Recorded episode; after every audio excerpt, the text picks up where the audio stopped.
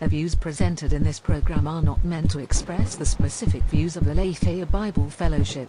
You are listening to the Vigilance Radio Network.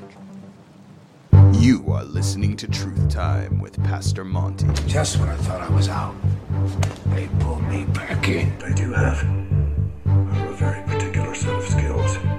Skills I've acquired over a very long career. You want answers? You can't handle the truth. The problem is having the right worldview and acting upon it.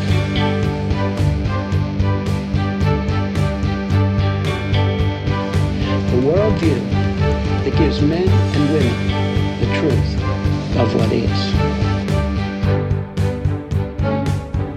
Welcome to Truth Time with Pastor Monty, a show about God's truth in today's society from a multi generational pastoral perspective. The Truth Time with Pastor Monty broadcast is a part of Aletheia Bible Fellowship's Project Vigilance, a web portal that provides internet Christians out there with helpful content and insights. We're produced by ABF's Vigilance Radio Network. If you're interested in this ministry or our other shows, you can check us out at abfpdx.org, where you can access more resources, donate, and learn more about us. At the top of the show today, let's remember to help us spread this content by liking, sharing, and subscribing to this episode. And if you haven't yet, go ahead and join our Facebook group where you can stay up to date on this and all our programming. You can find it at vrn.abf on Facebook. Now that all that's said, I'm Pastor Josh, your engineer and senior pastor over at ABF, and this is Pastor Monty. Welcome to Truth Time. I am Pastor Monty, and we are going to continue our discussion. We have been having a discussion of what does Scripture say in regard to Christianity, and what should we then, as uh, disciples of Christ, model. And today we're going to take a look at in the Christ factor uh, a little bit more.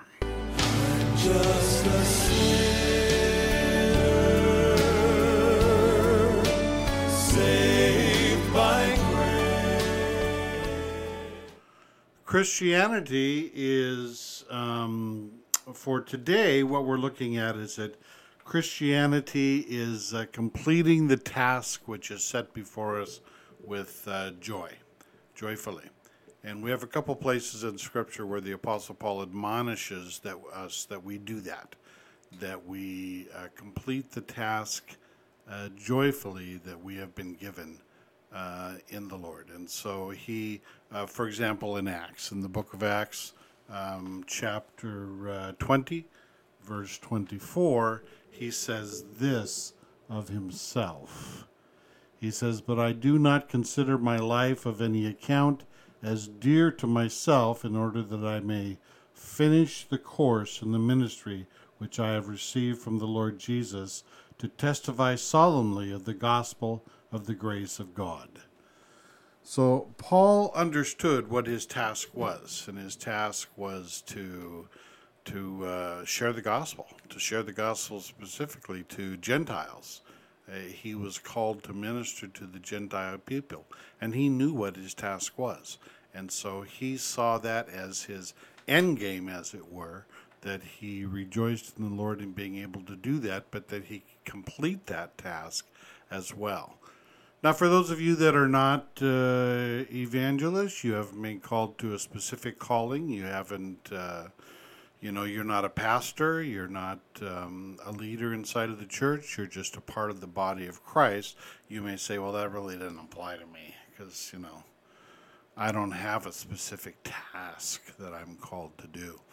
And while it's true that sometimes there are, um, God does not call every individual to a specific task, as believers, we're still called to complete uh, certain tasks. Well, I mean, he does call every believer to a specific task. It just might not be uh, like a monumental task. It might not be one that on the surface appears to be, um, you know, big. Uh, okay, so you want to split hairs over that? I, do. I no. I think I think it's an important thing. I think it's an important thing. Like, for instance, it is not a small thing to be the mother of a child, and and as a believer, you know, maybe you haven't been called to go out there and be a missionary and die for your faith, but you have been called to be the mother of this child who may be a missionary who goes out there and dies for their faith. Um, yeah, yeah. Or if you've been given uh, twins or triplets, Okay. um, that's definitely a huge task. Yeah, well, you know, being being a deacon, being the person, being a custodian, being a janitor at the church, like God lays all sorts of things on people. So I I just every what I'm saying is not just I just because I know you're not saying it. I know you're not saying that only some people are important. That's not what I'm saying. That nor did I imply that. I'm Right. simply saying. But a person that- could take it the wrong way if they weren't listening carefully. That's all I'm saying. Yeah. Okay. Okay. Well, thank you for clarifying that, Josh. No, that's what I do. Um, yeah, yeah, yeah. No, what I was referring to specifically is that as believers, we are all called to um, to a task inside of uh, inside of Christ. That we are we are to be uh, members of the body of Christ. We are to participate in the body of Christ. We are to be in the process of being sanctified.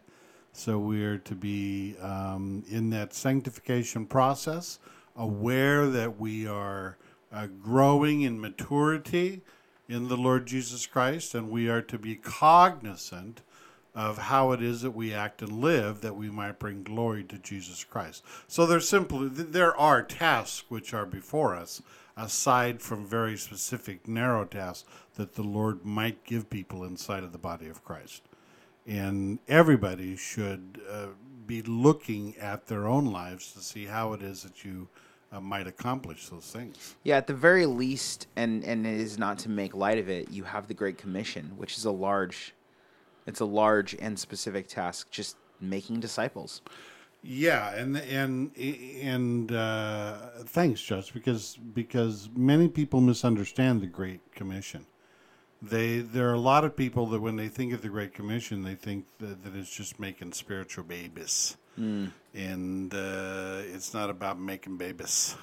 It's about uh, growing those babies up to be mature believers in the body of Christ. Make disciples. Right. So making babies, that's uh, you know that's an evangelistic type of uh, effort. Right. So you know, but you know, make disciples. That's a lifelong process right there. Yep.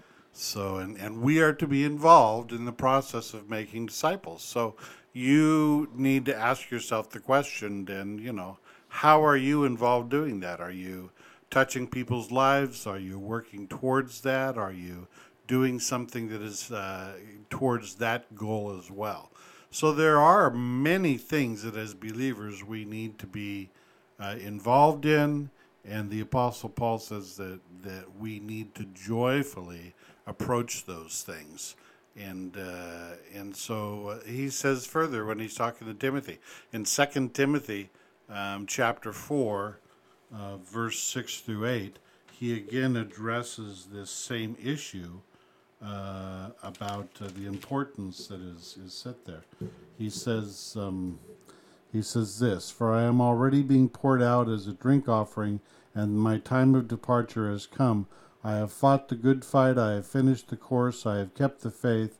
In the future there is laid up for me a crown of righteousness, which the Lord, the righteous judge, will award me on that day, and not only me, but also all who have loved his appearing. You know, the Apostle Paul is at the end of days for him. He knows that he knows that he's uh, you know he's getting old and he can he can look back over his life and he can say i've been faithful and i think that that's you know that's something that we can look forward to. It's something that we should look forward to as being able to say at the end of the day um, we've been faithful.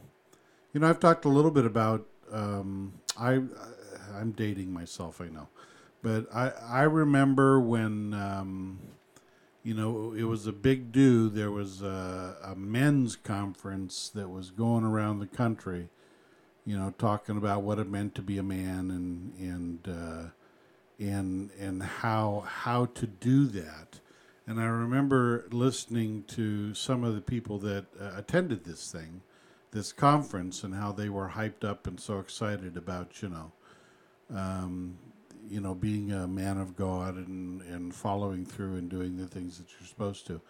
And I commended them, and, and so, you know, I obviously I, had opportunity to talk to some of these people, and they were just so excited, but they were wondering why they, they, they were one, it was called Promise Keepers, and they were wondering why it is that I wasn't overly excited about it or that I hadn't attended any of the Promise Keeper things.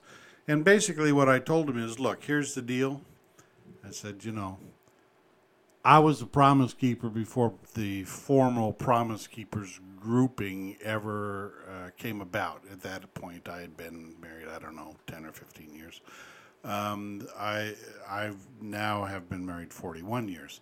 But but I said to that individual, I said, you know, I was a pre- promise keeper before this movement came about and I am a promise keeper now, and I will be a promise keeper as long as God gives me breath. My question to you is I don't want to dampen your excitement, but uh, being a promise keeper is not about getting hyped up about going to sessions and, and uh, you know, having somebody pump you up. Being a promise keeper is a daily task which you commit to and which you are faithful to. And my question to you is are you going to be a promise keeper 5, 10, 15 years from now? That's the real question. And the Apostle Paul is basically saying to Timothy, I have fought the good fight. I've fought the good fight. I've worked diligently for the Lord. I've completed the task that is before me, and uh, and I I rest in that.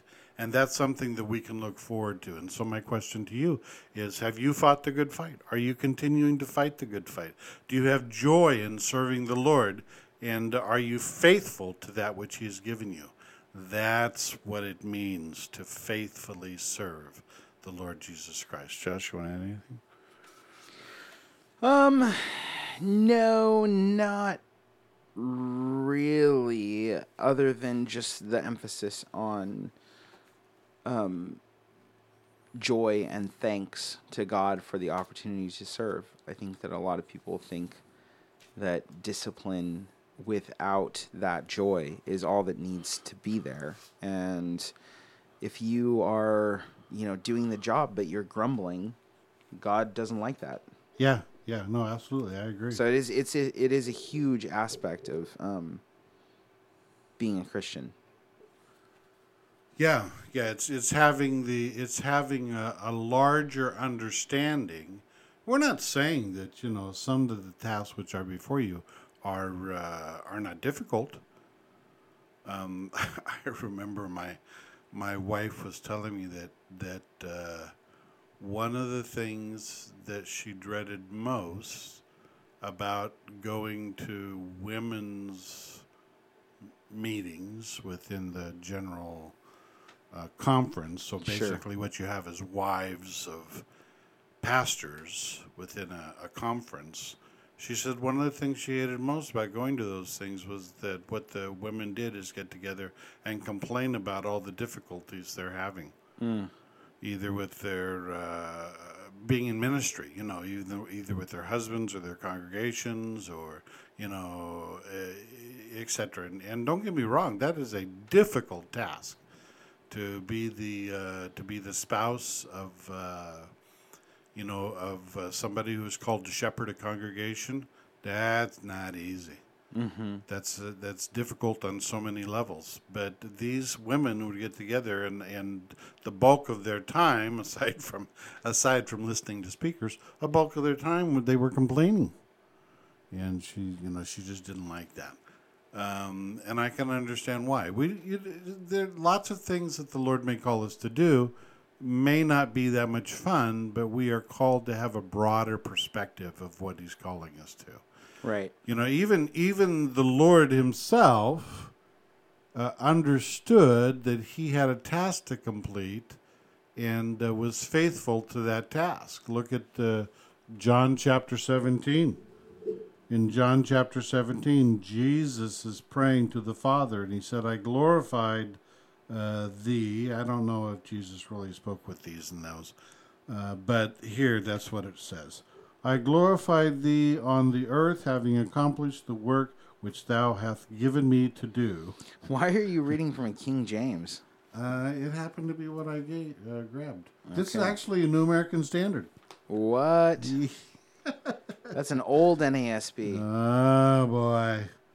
So Jesus said that he glorified thee, and that he had done the task that thou had sent him to do. Okay. Yes. And so because of that, the Father was glorified. And we need to be reminded that even our Lord was given a task and he was faithful to that task. In his case, even to the shedding of his own blood on the cross, that we might be covered by that blood, so that we might be brought into back into relationship with our Creator. That was the task of the Son of God, Jesus Christ. And he was faithful to that task as well. Even though there were opportunities provided for him to not fulfill that task, he given him he gave himself to fulfilling that task.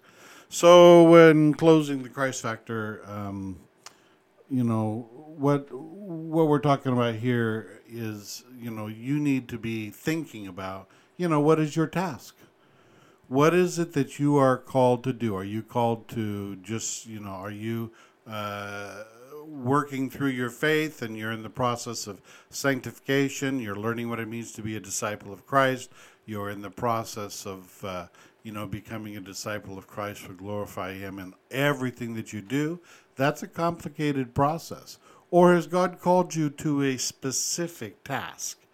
And and or has he called you to a task and that task is done and now you're looking at another task? Um, my my son um, this one that sits across from me who adds his two cents when he thinks it's necessary Yes, Um, as he- asked, as asked to do. yeah, yeah. He uh, he he reminds me that the the concept of retirement is not in scripture. It is not in scripture. Yeah. And so, uh, you know, we're always, I'm always wrestling with one of the things we face in life is that we go through stages in life. So, that, you know, there's, there, I know you know this. I mean, the, you know, there's the, but, but many people don't think of it in this way. I mean, you know, you have your youth, you grow up and you finish school. What am I going to do as an adult? What am I going to do as I ra- have a family or raise a family? You know, all the things that are responsible there. But and part of that, as we get older, is the concept of uh, slowing down a little bit. So, um, you know, even now, one of the things that um, Josh and I talk about is how is it that I might be involved in helping him to complete his task in the local body here. So, where are you? What is it that your task is, and where are you in that? And you are you joyfully seeking to complete that? That is part of what Scripture represents Christianity to be. All right, we're going to move on from the Christ factor and uh, to do a little bit of uh, what's up with that. What's up with that? What's up with that? Well, I got. Uh, I have three uh, things that I, I obviously I could have more, but I have three things that I came across this last week that I I found to be a puzzlement. Uh, let's talk about this. Um, maybe some of you are aware. You might have heard this, but there was a, a young man who was at a, a football game, and he was low on beer. So Okay. so he asked, he held, he held up a sign during the football game, and asked if uh, people could contribute to uh, getting him some more Bud Light, because he was uh, low on beer, and people responded. Uh, so much so that um, he he garnered uh, just from holding up that sign over a million dollars. What? over a million dollars. And Anheuser-Busch was um, watching all of this, and, and the kid, rather than taking the million dollars and using it for himself, said, You know what? That's not right. I'm going to give this money to my local children's hospital. Oh, that's cool. And so he did. So he did. And Anheuser-Busch said, you know what? This is a cool kid, and so we're going to match the, that Wow. to the children's hospitals. Sounds pretty good, right? Wow. Well, not exactly. You see, the local paper where this guy lived, the Des Moines Register, Right. a, a wrote uh, there was a uh, there was a uh, a newspaper reporter who decided that this guy was too good to be true. Now, now keep in mind that you know all he did is say, you know what? Thanks for giving me the beer money, but I've got so much of this, I just want to use it wisely. Um, but Anheuser Busch, they they matched it. They actually put his face on a can of beer, a can of Bud Light. Uh huh. This this this uh, reporter at the Des Moines Register said this guy is too good to be true, and I'm going to do a deep dive on him. Okay. Well, he was a young man, and six years before this, when he was a teenager, around 16 years old, he posted some racially insensitive things. As one does, apparently.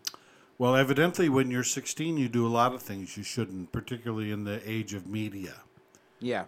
So, when Anheuser-Busch heard this, they dropped this kid like a hot potato.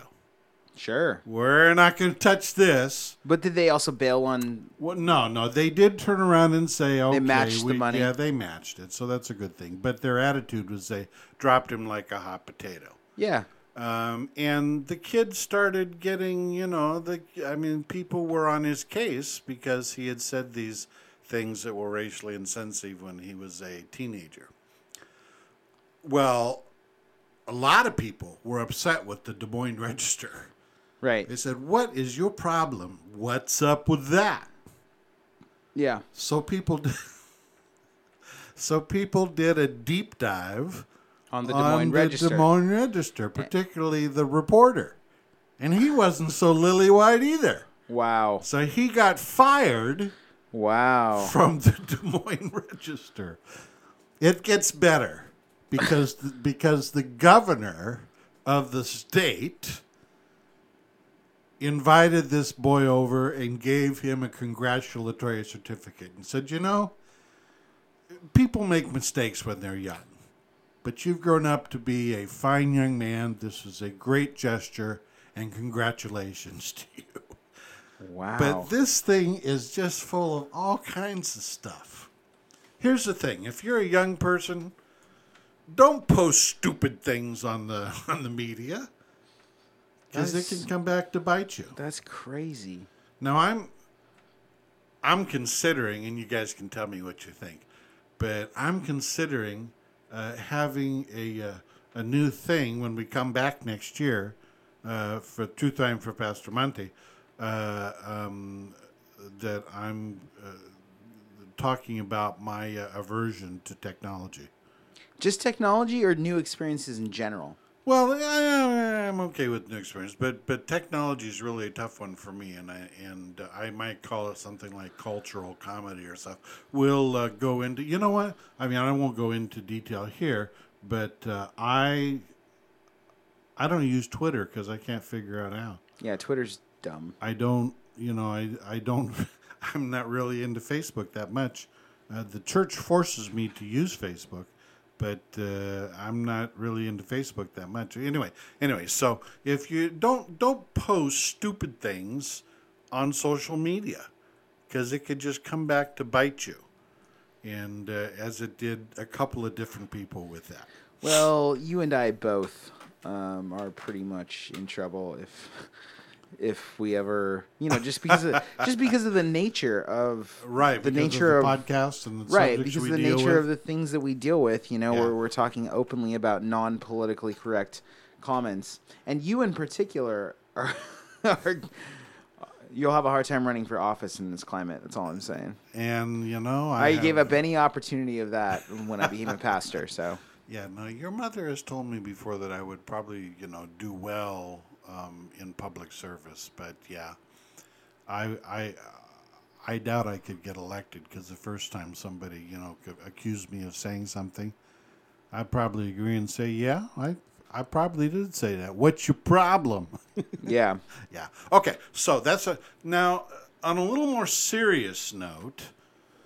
Here's something that caught me by surprise. There was a there was a, a young woman, very young woman. She's actually on the verge of being a woman versus a girl. She's about twelve years old. okay, there you go. When her She's a grandmother, teenager. yeah, teenager, when her grandmother was uh, going through her hair, she noticed that some of her dreadlocks looked in disarray. Dreadlocks by nature look in disarray.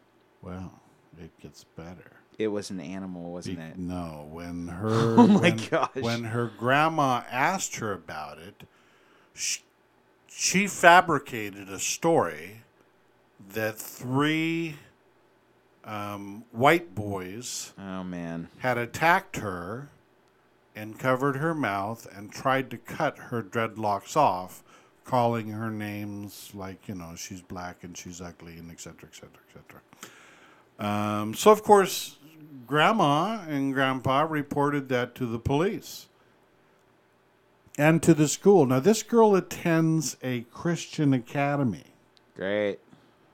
and it's the same Christian Academy, but not this isn't terribly related, but it's the same Christian Academy in Virginia that President Vice President Pence's wife teaches at. Okay. So so this is a Christian academy. The girl grew up in the academy. She fabric. I'm going to tell you the the th- she fabricated this, mm-hmm. but in the process, she accused three boys. The police investigated. The community was in an uproar, and then come to find out that it was all fabricated, and nobody had done anything to her. So she fessed up to it though. Well, she was. Or was it- She was interrogated and eventually had to, you know. Because see, th- here's the thing, and this is uh, for for those of you that that have overactive imaginations. First of all, we have enough trouble in the world right now with with uh, individuals who are of color making assertions about other individuals of color that they've been treated a certain way. Don't we just have a problem with individuals in general making assertions about other individuals in general? Well, in this case, it happened to be the color issue, but but I, I, I you know, this is reminds me of, for example, of uh, what's his face that I can't, uh, the actor who. Um, Jesse Smollett. Jesse Smollett. This Yeah. is the same type of thing. An accusation is being made, and what happens is, is when it's when it's placed inside of the context of race, such as this young girl saying that she was attacked by three white boys that were cutting off her dreadlocks, which is uh, black youth identify with Do you think their hair and what have you. everybody identifies with their hair? I don't. don't. you think that they um But it is magnificent. Wow.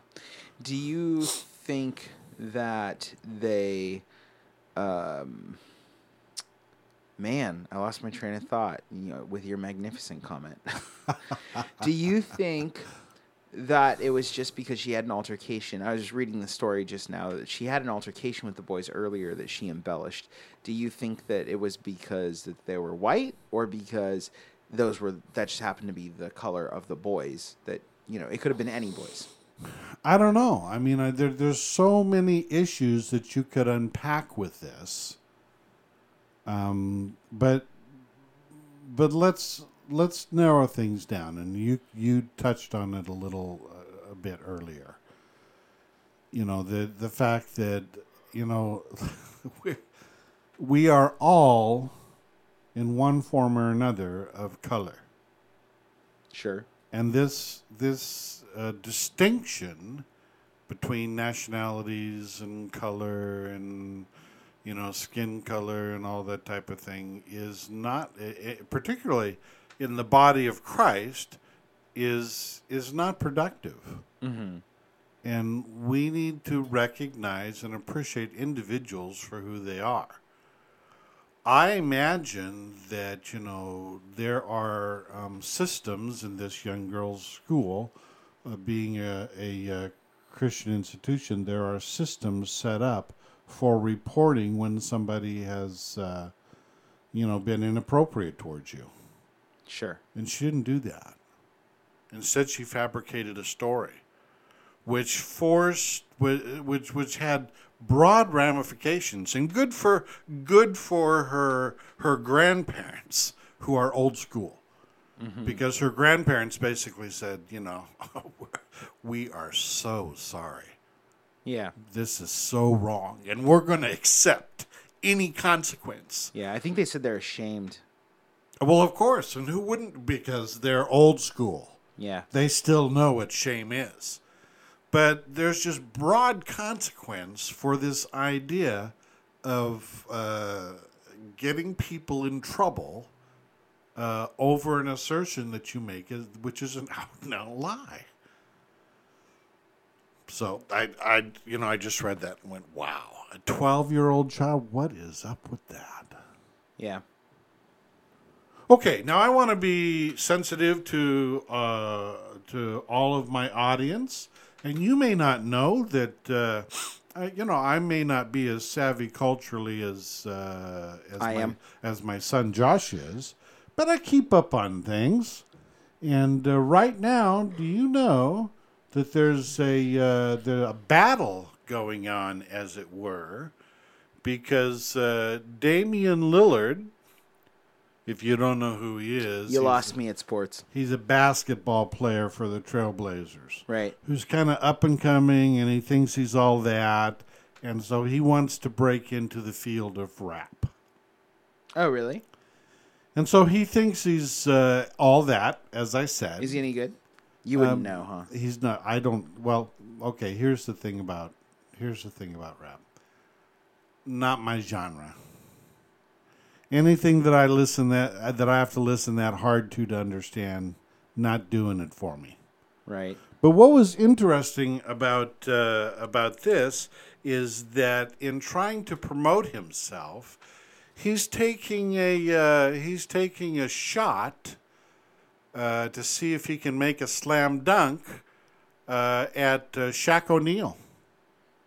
Oh, yeah. I now, mean, many kinda- of you may not know that the Shaq, back in the early '90s, um, you know, put out uh, a couple of albums. He put out one album that went platinum um, of rap.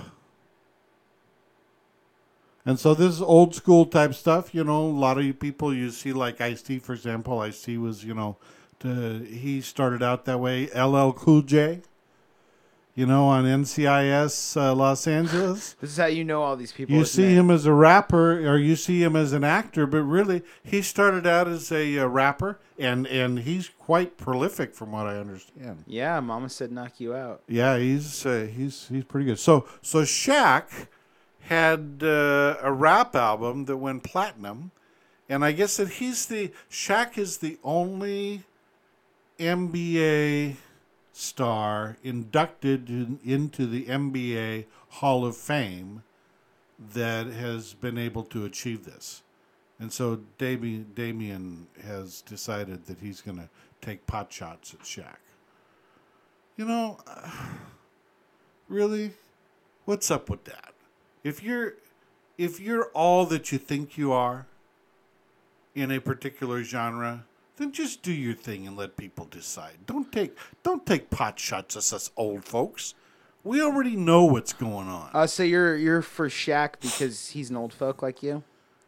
You know, Is that what you're saying? Shaq, Shaq is impressive.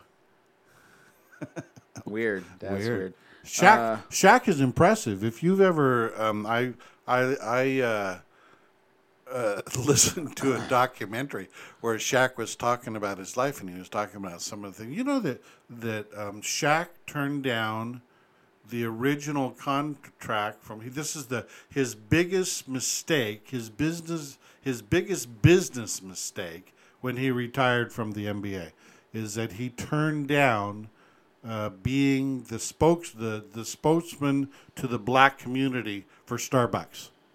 Oh, interesting. He's like, he's he said, I'm thinking to myself, And that's why he does everything now, right? I, I don't know. He does like foot cream and like Yeah, just whatever he can, and, uh, cars or whatever. hot, hot and cold, or you know the back thing, and Here, let's yeah. check. Let's check Damian Lillard out for a second. Let's let's just see how how he does.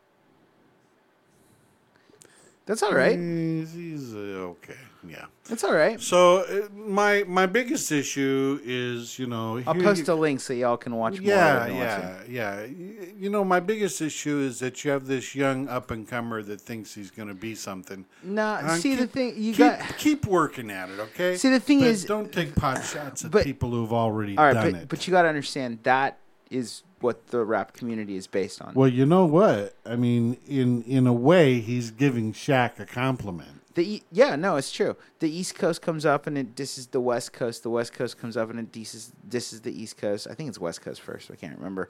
And then uh, you know, same thing. You got the you got Southern rap. You got all this stuff. You know, they're either they're either pro or against. They're always repping themselves, saying their own names in their songs. Oh yeah, yeah, yeah. Well, here's my part of the, fe- it's part of the culture. Oh, here's my feeling about the whole deal.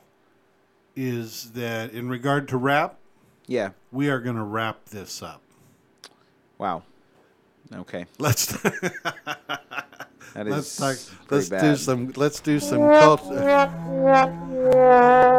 Let's do some cultural lunacy.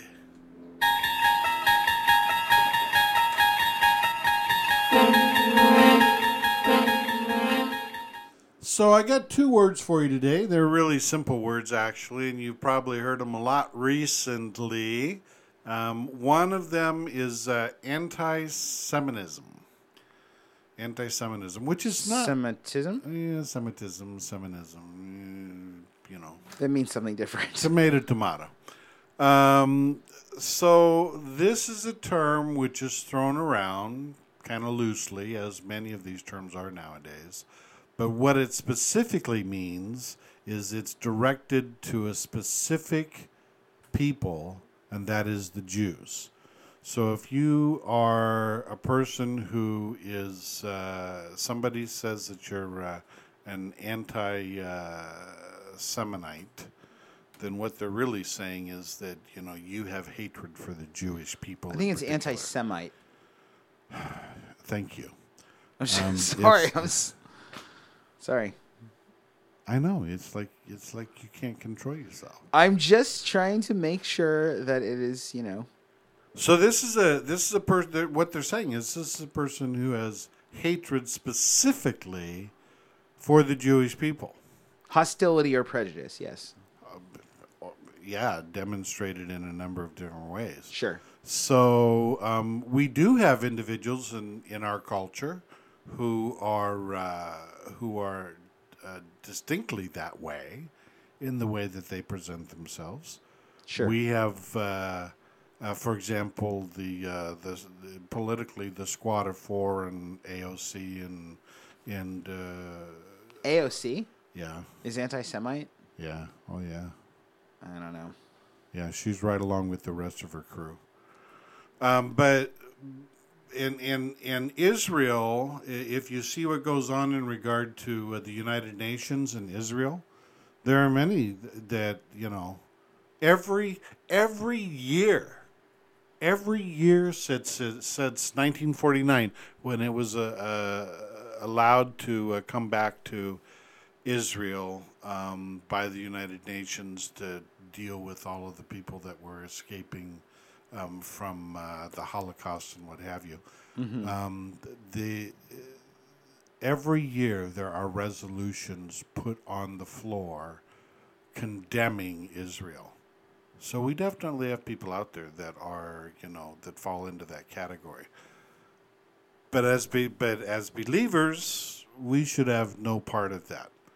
You know, I I know some people who ascribe to being a Christian, as it were, um, who you know believed that uh, you know we should not like the Jews because they were responsible for killing Jesus. Mm-hmm. Like, wow, that it is such a lame comment and speaks to their abundance of ignorance.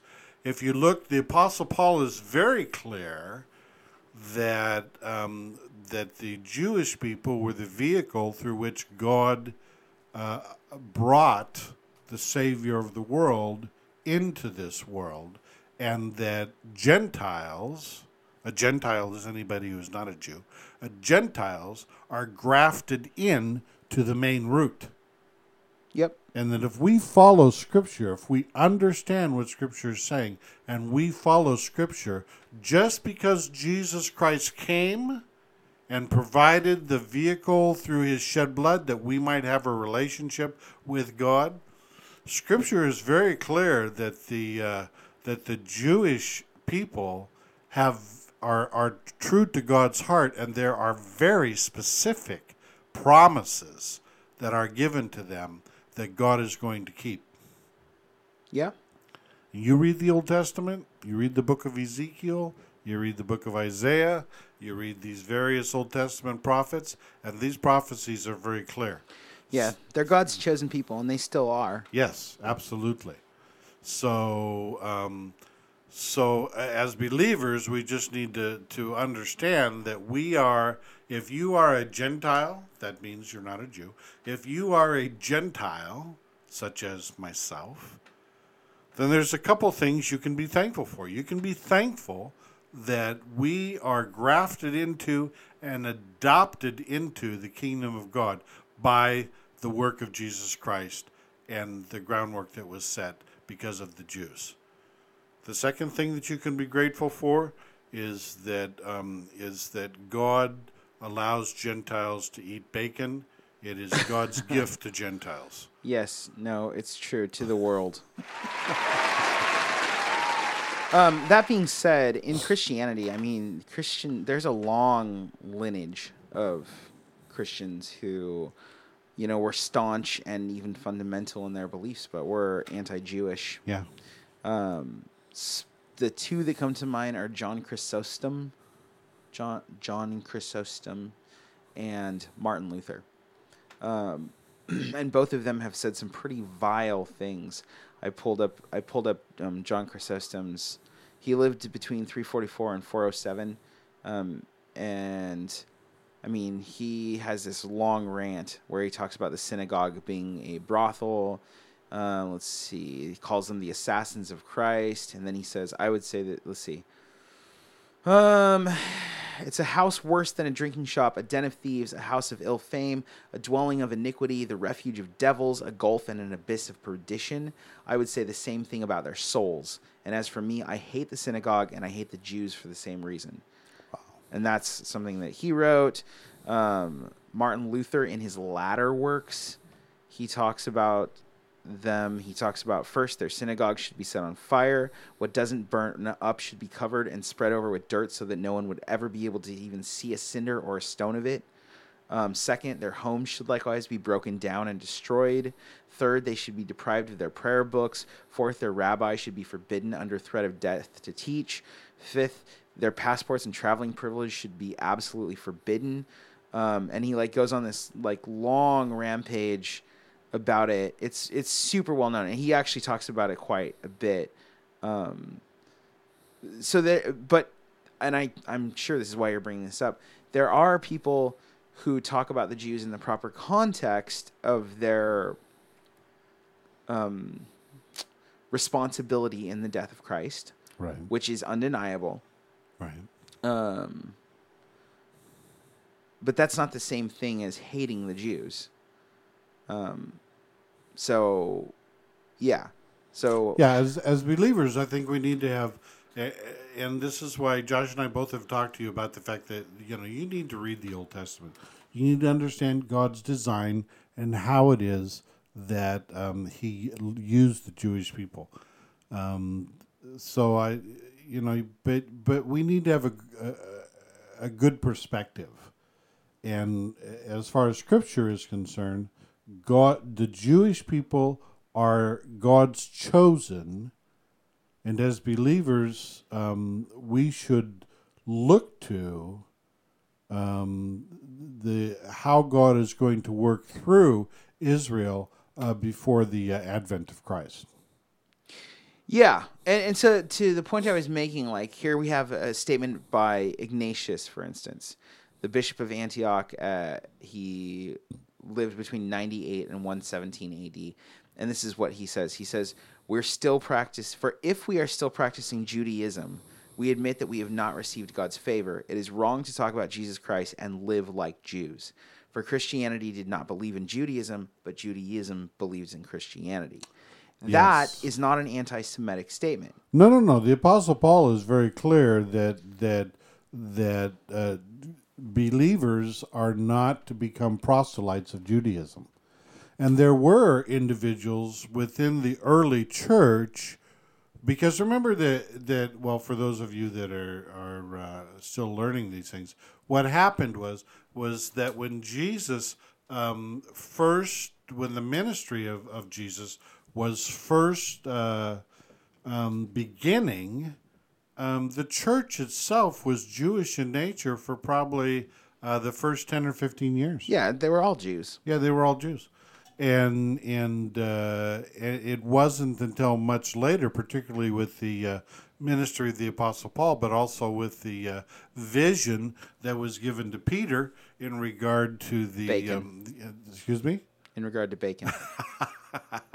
in regard to un, all kinds of unclean animals. yes. that uh, the gospel was to go way beyond the Jewish faith. So there were many people who believed that that uh, Christianity was Jewish in its uh, in its inception and how it was to lived out for a number of years. It wa- it wasn't until it wasn't until um, there was conflict with Rome Right. that the Jews begin to say, "No, no, no, We're no, not them." We're not them. You know, Yeah. those Christians, we got nothing to do with them." That Rome began to take issue then with Christianity because they were okay with existing religions, but not with the establishment of a new faith. right. And so that so historically, that's where that comes from. But for many, many, many years, uh, Christianity and Judaism were clearly tied together, and there were many individuals in the early church who tried to um, to tie Christianity to some type of Jewish uh, practice, and the Apostle Paul fought against this through most of his ministry. Yeah. So yeah, like you look at Peter, for instance, and Peter, they they uh, in the book of Acts, they really dislike what Peter has to say. They want to kill him because he accuses them of killing the Christ. Right. Right.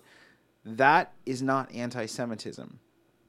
No, It's not. no. um, it's just it's not anti-Semitism any more than it's anti-German to speak of the Nazis' involvement in the Holocaust. Right. It just is what it is, Yes, and you're just speaking about facts. And so a lot of things are called anti-Semite when they're not, um, and we have to be careful to understand that we have to understand the difference between an open hostility or a prejudice toward the Jewish people that's coming out in your statements versus speaking plainly about about the Jewish people. Yes. Okay. So that's one term. Another term which is being thrown around out there quite a bit is the term woke. Right. What is woke? Well, the the the the actual definition of woke. This is a this is a, a word that comes out of uh, uh, African American culture, and basically what it's talking about is uh, is sensitivity to towards injustice uh, directed towards specific cultures. So in in the in the black community, what it really was representing is it was representing uh, an ultra sensitivity to uh, the injustice that occurs uh, by the African American people on behest of uh, people who are at issue with them. And we see it thrown. It's it's slowly evolving in its usage but basically what it means is a, a uh, almost a hypersensitivity towards social injustice. Well, it's a term. It's it's a term that implies like a gnostic understanding, right? Okay, It's like uh, you yeah. have a special knowledge. That's what woke is. It's Right. like if you're woke, you're a person who has a special knowledge that other people don't, and we need to stay in that special knowledge. That's kind of an interesting take on it.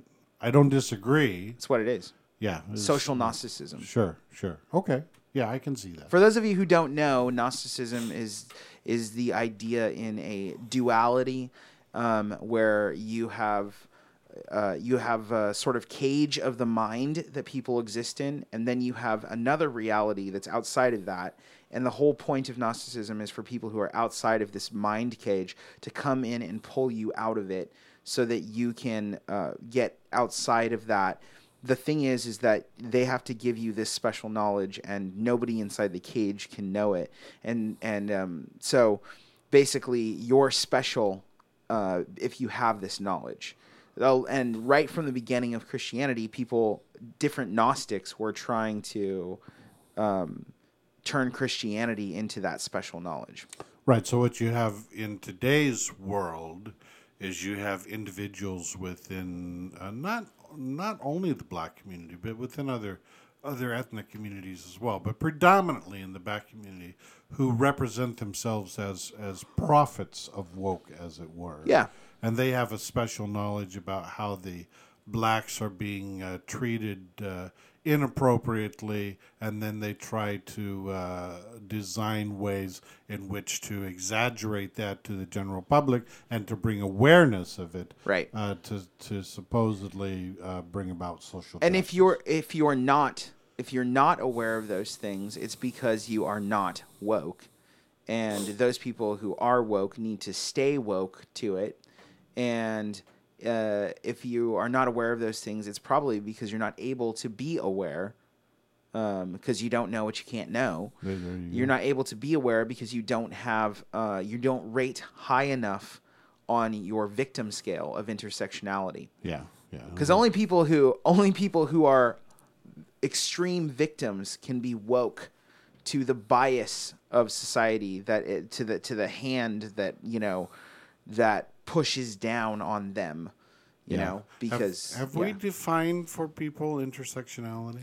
i don't know Yeah, i don't know there's a cross-examination that discusses intersectionality and racism but Yeah. Well, we discussed racism. I don't know that we discussed intersectionality, but there's all kinds. So those are the two terms that we're looking at today. Let's uh, finish up our time together by finishing up this issue of uh, suicide.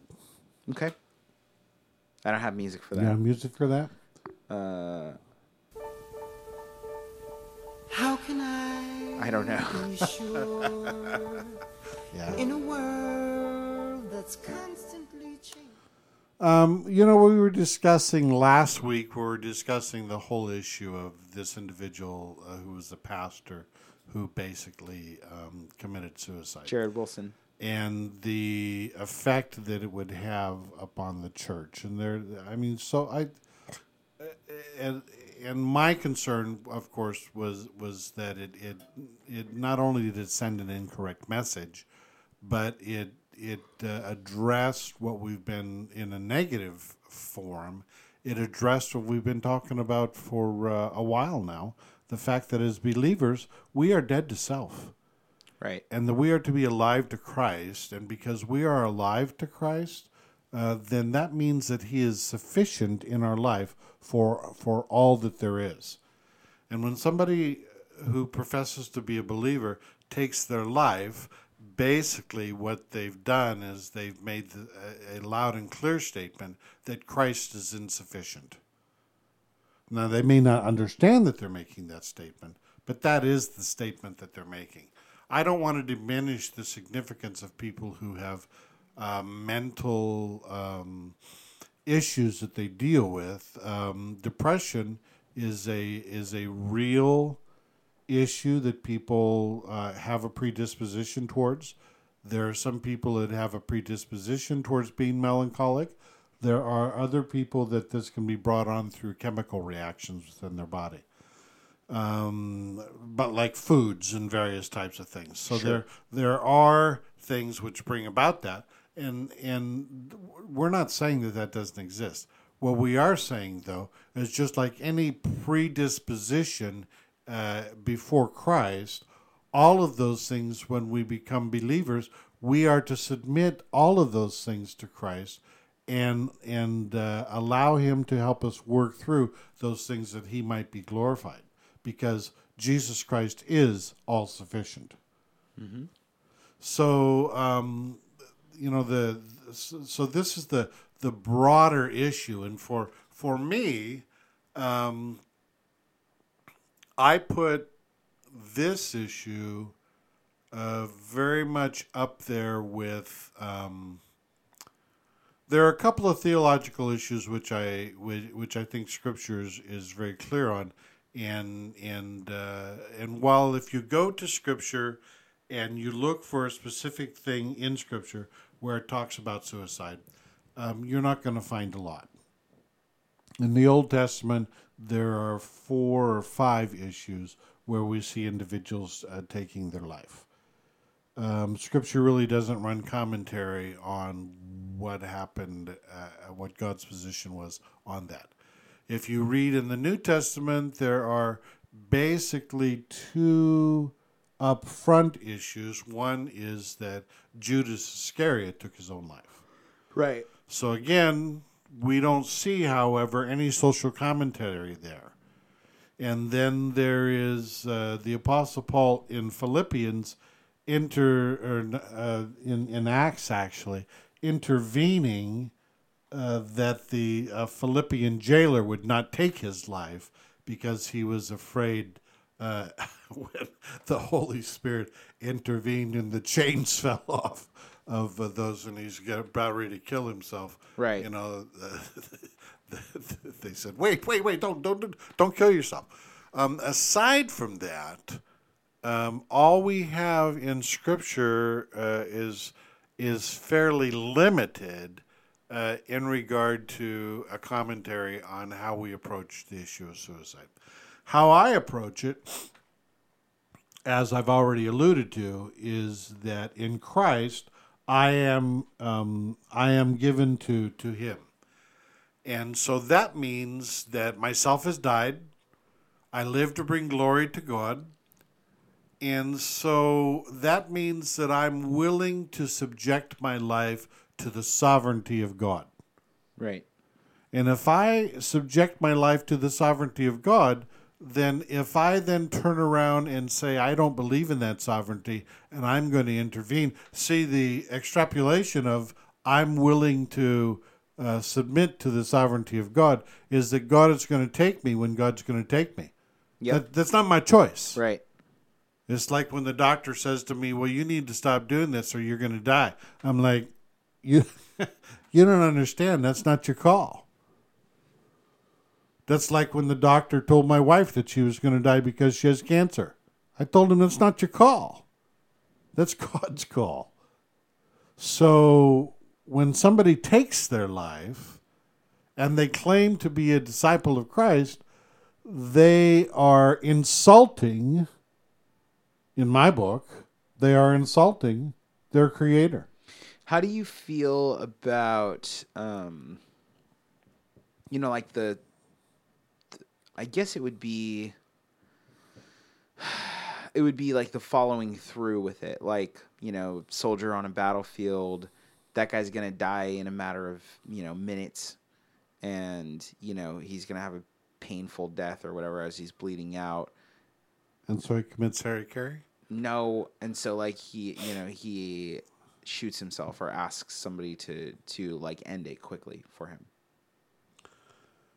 again, it goes to the issue of sovereignty. You, you have you have no idea. I mean, it's a great question. What you know, whatever your circumstances, you're in a car accident and you're you know you flipped your car and you're uh, you know you're uh, upside down hanging somewhere and you've been there for three days, and you're like you know. J- I can't take this anymore. You don't know Yeah. what miracle God is going to perform or how it is that he's going to intervene in the circumstance that you're in. Right. And if you say that you're a believer and you say that you believe in the providence of an almighty God, then live what you say. Uh, do you consider like pulling the plug on somebody the same thing as suicide? Yeah, euthanasia. Uh, um, well, euthanasia is when somebody else is making that call for you. Right, but I mean like somebody saying like, you know, I don't want extreme measures taken.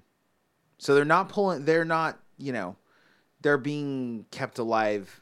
Um, they're being kept alive by a machine, for instance, but and their life isn't viable on their own. Yeah, no, that's a good question. And again, I think it goes back to the issue as believers, we have a responsibility to to walk the talk. So if somebody says to me and says, you know, Pastor Monty, are you going to fill out a form that says you don't want any, you know, um, extreme measures. extreme measures? DNR. Yeah, at, at resuscitation. I think that I agree with that because my life is in the hands of God. And so if he's going to take me, I don't want man intervening in that process. okay. That's personally. That's me Yeah. personally. But but more importantly, for the life of the believer, my position is is that you know we have given ourselves to uh, Jesus Christ wholly, and we are to and self is dead, and we are to live that Christ be glorified. And the Lord is going to take me when He's going to take me, and I'm okay with that. What do you think about like the Masada complex? Historical issue, a little bit different. Um, So like you're a soldier, you're in battle, the enemy's Yeah. going to take you, you kill yourself so that they can't. Yeah. Um, from a theological standpoint, I disagree with it. But remember the the Jews for for for those of you who are not aware of what Josh is referring to, before the the there were a band of Jews when the Romans were trying to defeat the Jews around 70 AD or so. They um, they climbed up onto a rock formation, which is there, and they had a Jewish community up there, which the Romans could not get to. And so the Romans' way of dealing with that is that they begin building ramps up to get to these this community so they could kill them. They were the last holdouts. Right. So, uh, in order, so when the Romans were just about ready to breach um, the community, um, a pact was made that the fathers of each family would kill um, mother, children, everybody, and and uh, and then they would kill themselves. So that when the Romans uh, burst into this community on top of this uh, pinnacle, they found everybody dead. And and uh, so Josh's question is, what about that? Is that appropriate? Well, my first comment is is that that's you know, those people were not believers; they were Jews. Sure, same God. Same God, but in, but in a different understanding of how God would intervene and who He is. Uh huh. So, I don't personally. That would be a really hard decision, and I'm not sure that I would agree with that.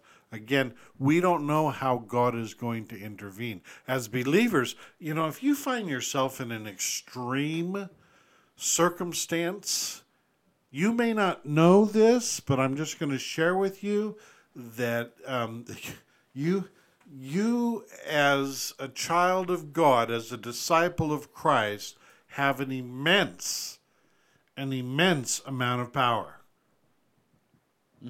And and you your prayer alone can call the angels down to intervene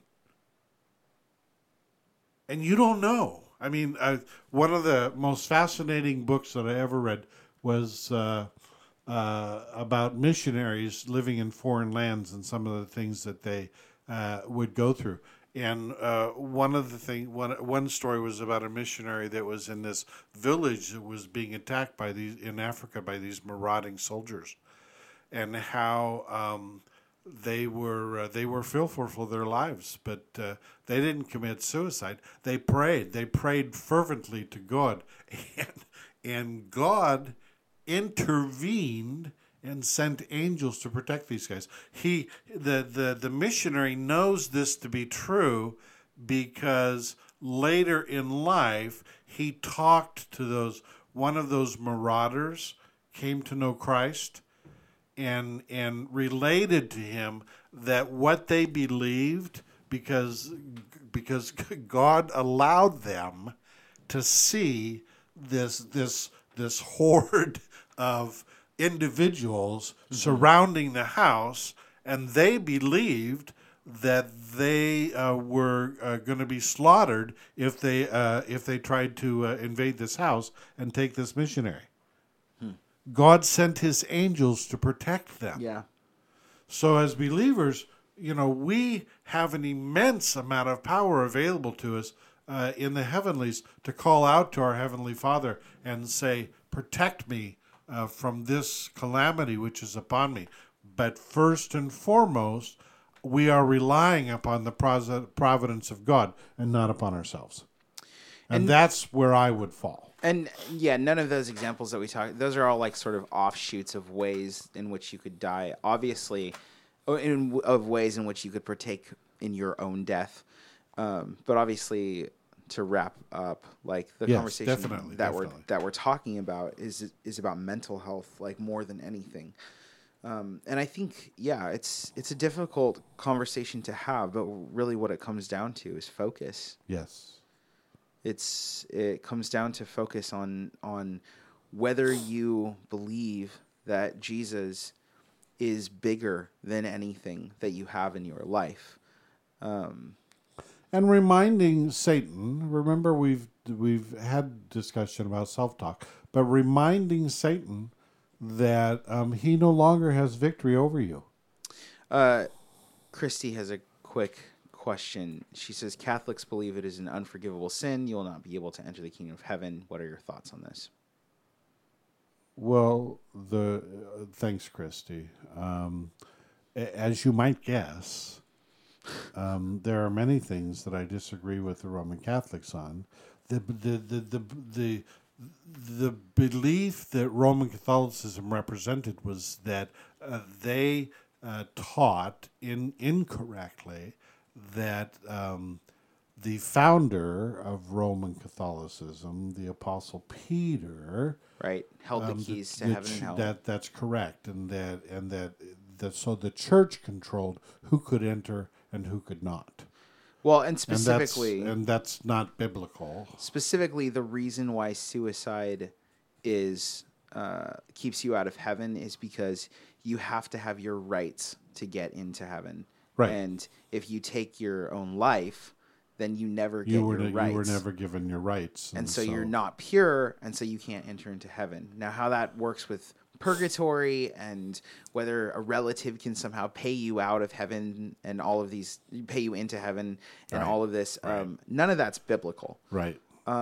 I'll, my, Corporate sin versus temporal sin. Right, just- all of that. All that stuff. So my personal take on it, my personal take on it is that there's a category for suicide that registers as just man's weakness.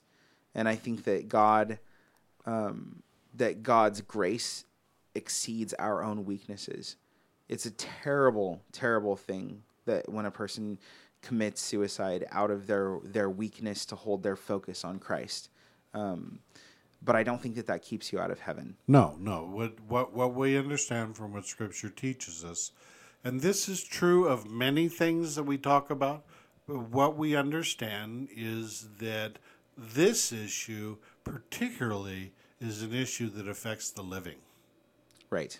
When you listen, if you're a believer and you fall to weakness and you kill yourself, um, your journey here on earth as a believer is over. You're going to stand before the judgment seat of God, and, ju- and God will extend judgment and grace as He sees fit. Because why? Because He is sovereign.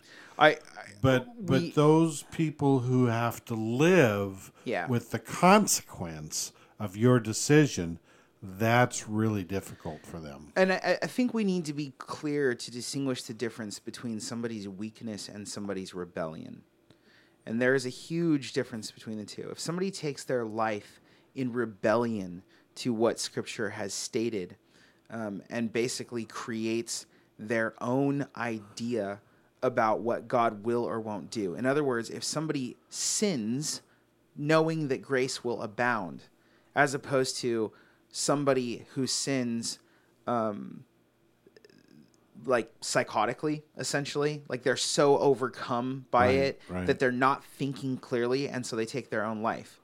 That's way different than when somebody plans to take their own life, thinking God will forgive me because God looks at things this way, and you know, so on and so forth. Yeah. Um, that's way different. When somebody willfully sins, banking on God's grace to get them out of it, then I think you have to question a person's um, theology. And I think it's questionable whether that person was a Christian to begin with. Yeah, and and so I would I, so to close this discussion and our time together today, I think it's important to understand that you know this is a complex issue, and what Josh and I are really talking about is how does Scripture represent the issue within the context of understanding uh, the character of God and knowing how it is that we address this. So one last question from Christy. Okay. Would you say that suicide then is a sin? I would. Uh, yes, yes, definitely. I th- th- you have to ask how you define sin. Sin is missing God's mark. Right, That's really simple. right. Suicide is absolutely a sin. and what we what we what we talked about before is that it is specifically linked to um, the the sin of indulging uh, in self and right? depression. Not having faith in God to be your peace and allowing Him to fulfill that, but instead taking for yourself uh, based upon your anxiety. Right. Uh, it's not compatible with Scripture. A person who has their focus on God has their mind on what is pure, what's lovely, what's beautiful. Right. And as the Scriptures say, because of their mindset, then the peace that passes all understanding will be upon them. That's exactly correct. So it is incompatible with scripture. It's incompatible with somebody whose focus is on God, which is the correct mindset to to take their own life uh, from from mental anguish. It's incompatible. Now, does that mean it's unforgivable? No, just like it's not unforgivable when we commit any other sin. But is it a sin? Yeah, it falls short. and and and that then is where we want to leave this discussion. Yes. Uh, you know, Josh and I agree. Our our position is to present to you the truth of what Scripture has to say, and the emphasis for the believer is to be focused upon the work of the Holy Spirit within our lives because we have died to self and we are raised to Christ to walk a new life. And so that needs to be our focus. And when we get out of focus and we delve into whatever it might be, which is uh, accentuated in ourself, we then are in a position of danger, and that is not where the believer needs to be. which is why we because we are not stable narrators it's important that we be in scripture which reveals a, a stable narration to us Yes, it's yes. important that we be with other believers Yes. who when they are thinking clearly and we're not they can pull us back to where we need to be all of those things very very important All right. Thanks for being with us. We're going to close Truth Time today, and uh, we have just a couple more. What, two or three more? just a few more we go until the end of um what's well we just go until the end of october so we have four weeks and i think we're good for all four of those weeks yeah I think so. Yeah. yeah. um yeah okay well yeah let's close out and then after this after this month we'll be done for uh, two months while we take time to celebrate the holidays. And we come up with a few new things. Hey if you have some ideas uh, in regard to to the uh, new segment that pastor monty wants to do where he shows how difficult it is for an old person to adjust to new things um, let us know. Like you want to see him try something you want to see him take a look at you know something Stop that. I'm just saying, if you have if you have an idea, like it would be really great to have him listen to, uh, you know, some rap song or something. I don't know, whatever. Uh, message us. Um, yes, Christy, we can message you in private about different scriptures. Um, uh, in regard to this. Actually, there's a great website for anybody, gotquestions.org. Great website. I recommend it. I myself donate to it um, because I actually value it quite a bit in my um, pastoral ministry. So check out gotquestions.org. You can ask pretty much any question, and they have loads and loads of scripture and commentary. So gotquestions.org. However, if you are seeking um, answers that we can give. You want to know more about your faith. If you're new to Jesus Christ the Bible, we want to help you on our end too. So you can check out the help tab at abfpdx.org. Like I said, you can also check out gotquestions.org. It's great. Um, we're always open to your questions. Uh, and we're ready and waiting to deliver some sage advice. So don't be shy. And uh, remember that the Truth Time with Pastor Monty podcast is a resource of Aletheia Bible Fellowship Portland, Oregon. It's a webcast on the Vigilance Radio Network, a resource developed by Project Vigilance, ABF's web portal that provides helpful and interesting online resources for the church local and at large. And if you want to be a part of the VRN and what we're doing here, you can join the Vigilance Radio Network's Facebook page, and you'll get access not just to Truth Time, but to all of our shows, like, for instance, Cross Examination, which just ended its second season.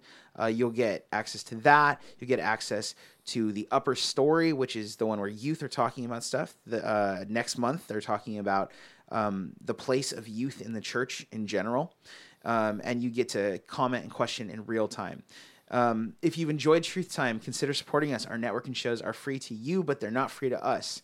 So head over to abfpdx.org and click the donate tab. Maybe we'll hold up a, a sign on the screen that you know that has our, our Venmo or our Cash App. Wow. Uh, you know, for beer money, um, just like that one guy. Yeah. Um, and speaking of those, we do take all of those things: Venmo, Cash App, uh, Google Pay, Apple Pay. Um, in all of those cases, I believe our hashtag is ABFPDX. So you can find us at any of those places and you can donate to our very poor ministry. And if you're poor like us, that's cool too. You can still partner with us by remembering to like, subscribe, and share this podcast, which you can always find on ABF's YouTube page, Instagram, and Facebook, and the VRN Facebook group. So take a second to visit those group pages so you can stay up to date whenever we share new content each week, at least for the time being during this month of October. And remember that that content is shared on Tuesdays at 11 a.m. And we will see you then. I'm Pastor Josh, your engineer and senior pastor over at ABF, and this has been Pastor Monty. The views presented in this program are not meant to express the specific views of the Aletheia Bible Fellowship. You are listening to the Vigilance Radio Network.